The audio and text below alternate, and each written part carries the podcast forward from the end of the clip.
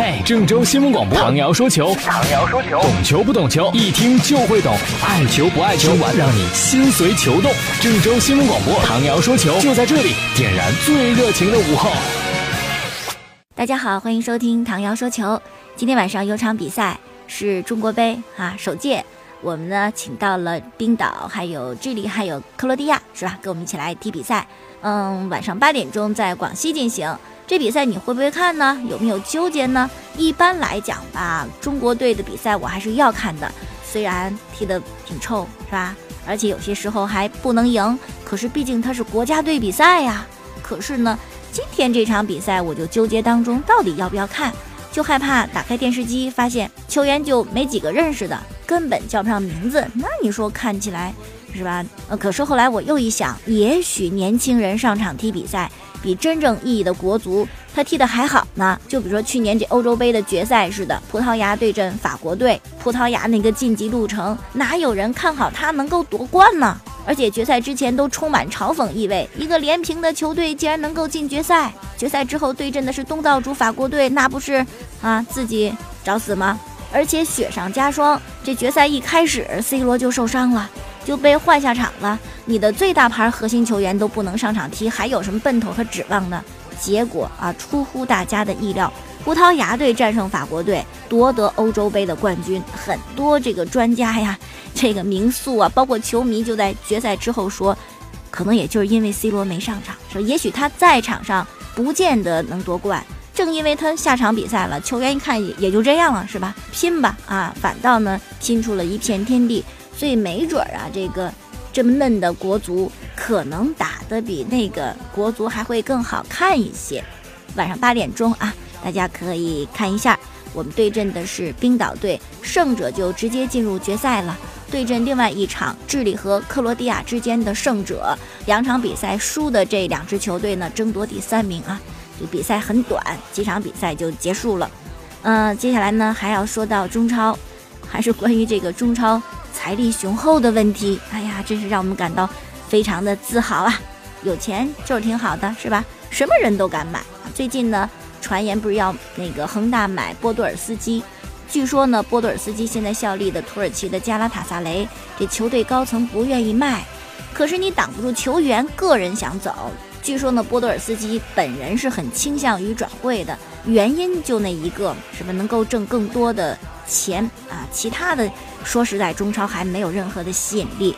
由于这个老板们大手笔的花钱，中超呢慢慢也进入到了很多欧洲著名球星的视线当中。最近呢，拜仁两位大将就也谈到了是有可能加盟中超的事儿，因为他们的合同一八年夏天就到期了嘛。这两位呢，就是里贝里和罗本。里贝里呢先表态了，里贝里就说：“这个人生啊，就像一盒巧克力，是吧？你永远不知道下一块是什么滋味儿。”这是阿甘的话，他就觉得有任何的可能，只要中超钱给的够，那就什么都好商量。哎呦，里贝里，你要不要这么直白呀？是吧？你说的婉转一点儿，你最起码现在还在拜仁，你当然里贝里也是个聪明人，是吧？也不能只说钱给够我就走，也表态说现在最起码在拜仁还是非常快乐的。那么相对于里贝里来讲，罗本那就不一样了，是吧？完全不赞成里贝里的看法。罗本就说了，就算给出再好的价钱，我也不能走，是吧？我不能离开主流联赛呀。没关系，罗本，相信总有一天，你有可能加盟中超啊。我们的老板们很有耐心，我们的老板们会等着你慢慢变老的。哎，不过到你真老的时候，还会不会给这么高的价钱，那就不好说了啊。马拉多纳最近也对中超这个大肆的花钱表达了自己的看法，因为。他的老乡特维斯不是加盟上海申花吗？有人就认为特维斯只认钱是吧？为钱就把自己给卖了。马拉多纳就替特维斯说话了，说你们怎么能这样批评特维斯呢？他转会走，指他自个儿挣钱了吗？博卡青年队挣了多少钱？而且人家凭本事挣大钱，你们何必羡慕嫉妒恨？而且老马呢还对特意批评特维斯的里克尔梅也是。阿根廷一个著名的球星，称之为“古典前腰”，是吧？踢球速度很慢，但脚法超级好。里克尔梅就对特维斯的选择特别的不理解，觉得怎么能够钻钱眼里呢？马拉多纳就批评里克尔梅了，说这可能就是一伪君子，是吧？你说的怪好，你有什么权利要让人家拒绝高的薪水呢？老马还假设，如果中超的俱乐部敢给里克尔梅开五千万美元的年薪，那里克尔梅早就加盟了，而且估计现在连中文都会讲了。哎呦，这还真是马拉多纳本色是吧？喷起谁都不留情啊，谁也敢说。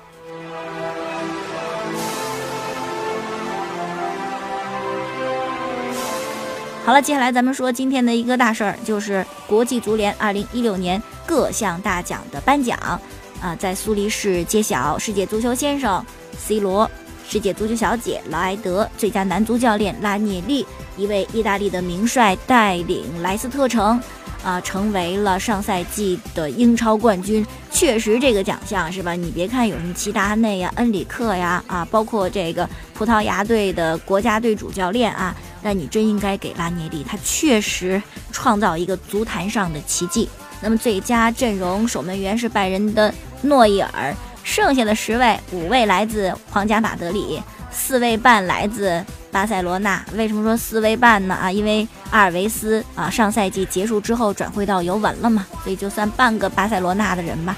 那等于说，就除了诺伊尔就被西甲给包圆了啊！西甲这这几年真的太强大了。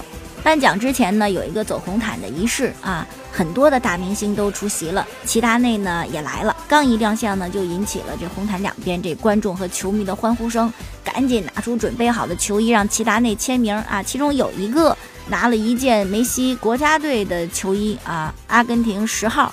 齐达内 摸着这球衣很尴尬呀。是吧？你让我签名，你好歹拿个法国的或者皇马的球衣，拿个阿根廷的球衣，这怎么说啊？但是呢，毕竟很有风度一个人，笑笑之后呢，还是在球衣上签了自己的名儿。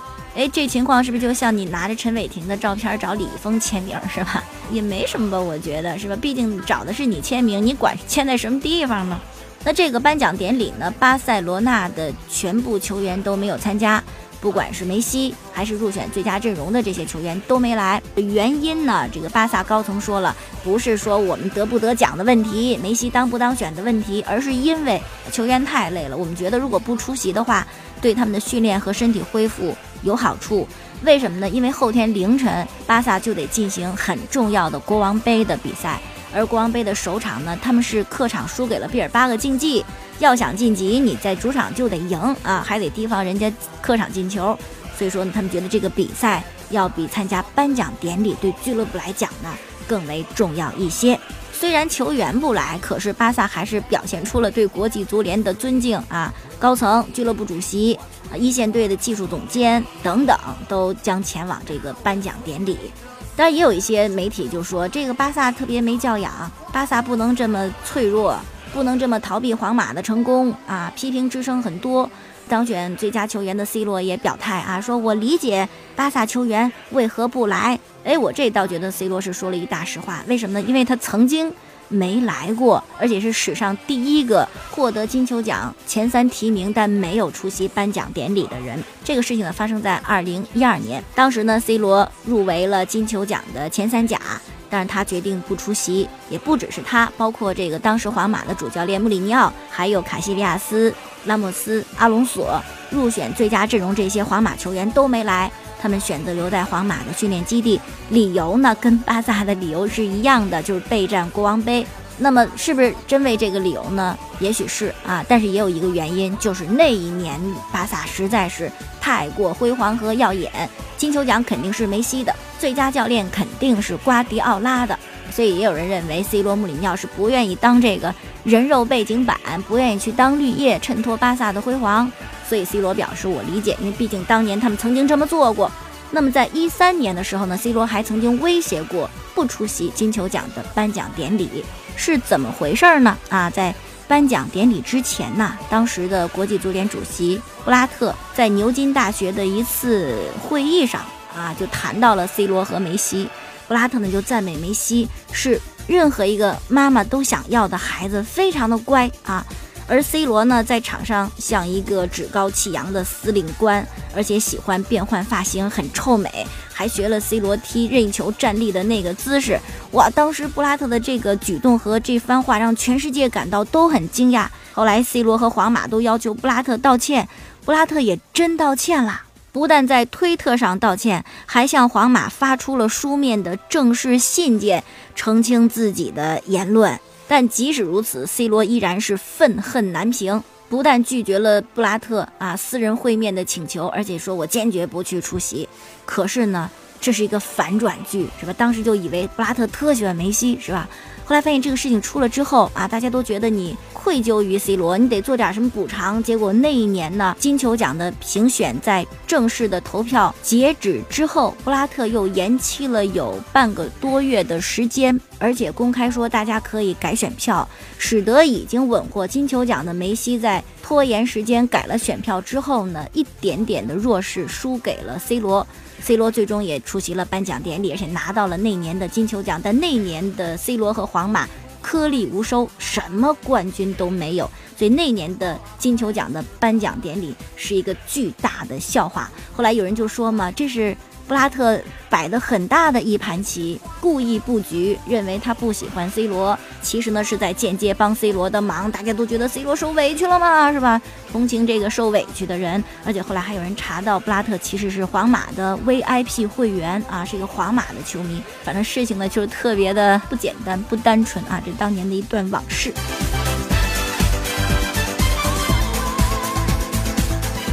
好了，最后抓紧时间说几条篮球方面的消息。首先呢是 NBA 的中国赛已经确定了，参赛球队是勇士和森林狼这两个队。其实我觉得还是对球迷非常有吸引力的。勇士自不必说啊，森林狼呢是一个年轻、很有活力、打法很漂亮的球队。确定是上海和深圳两站，也就是说呢，今年中国赛是没有在北京举行的了。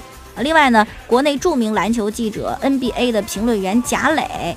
写篇文章说姚明有望出任中国篮协新一届的主席。他说了，不出意外，再过两个月，肯定姚明正式就当篮协主席了啊！当然，这个不是官方消息，是目前的我自个儿得到的消息。如果你们相信我的话，你你们就相信我啊，你就认为这是真的。你们再耐心等等，肯定能等到我说的这么一个结果。而且呢，贾磊还说，我觉得中国篮球离天亮已经不远了。哎呦，姚明真的。真的就大家对他抱有这么大的期望吗？昨天我还调侃说姚明叫姚春天啊，因为很多人都觉得姚明一来这个篮球春天就到了，结果今天可以改姚天亮是吧？姚明一来这中国篮球天就亮了。但我真的不觉得是吧？即使姚明再正直、再懂行，一个人可以改变体制吗？一个人可以改变累积了那么多年的痼疾吗？啊，有些东西可能是不好去碰触的吧。期待吧，谁也说不准，是吧？走着看着吧，看究竟会有什么样的变化。最后呢，说两个好玩的事儿，一个是宋小宝，一个是宋小宝，他那长相大家都特熟悉，是吧？据说呢，CBA 辽宁队的外援哈德森跟宋小宝长得特别像，跟双胞胎似的，球迷就管哈德森起外号叫哈小宝。结果今天呢，两个人终于碰面了，照了一张合影，我一看还真是。大号和小号的宋小宝啊，连肤色都都那么接近，可见宋小宝真的是挺黑的。另一个好玩的事儿呢，就是关于这个德甲的球队奥格斯堡，他们是到了西班牙的马尔贝拉进行这个集训啊，一共带了五十个训练用球，这球呢每个价值是一百三十九点九五欧元，挺贵的呢一个球哈。结果呢，在昨天训练的时候发现，这五十个球全被偷走了，除了球之外，还有什么跑鞋呀、球鞋呀。守门员手套啊，通通都不见了。哎，你说这还训练什么是吧？本来是进行有球训练的，结果现在球一丢就只能踢空气了。当天呢就改成了体能训练。那后来怎么办呢？正好门兴格拉德巴赫呀、美因茨啊、布莱梅呀啊，他们也在马尔贝拉进行训练。于是呢就到人家俱乐部那临时借点球，我们先用用啊，回来还还你，还你新球。这总算解决了训练问题。哎呦，这个小偷我就纳闷儿是吧？五十个球。怎么偷走的？这得很多人背好几个麻袋才能装得下吧。好了，今天这球就说这么多了。要听更多的节目回放呢，您可以登录蜻蜓手机客户端，搜索“唐瑶”两个字，也可以在每天晚上的八点五十分收听 FM 九十八点六郑州新闻广播的本档节目。明天我们再见。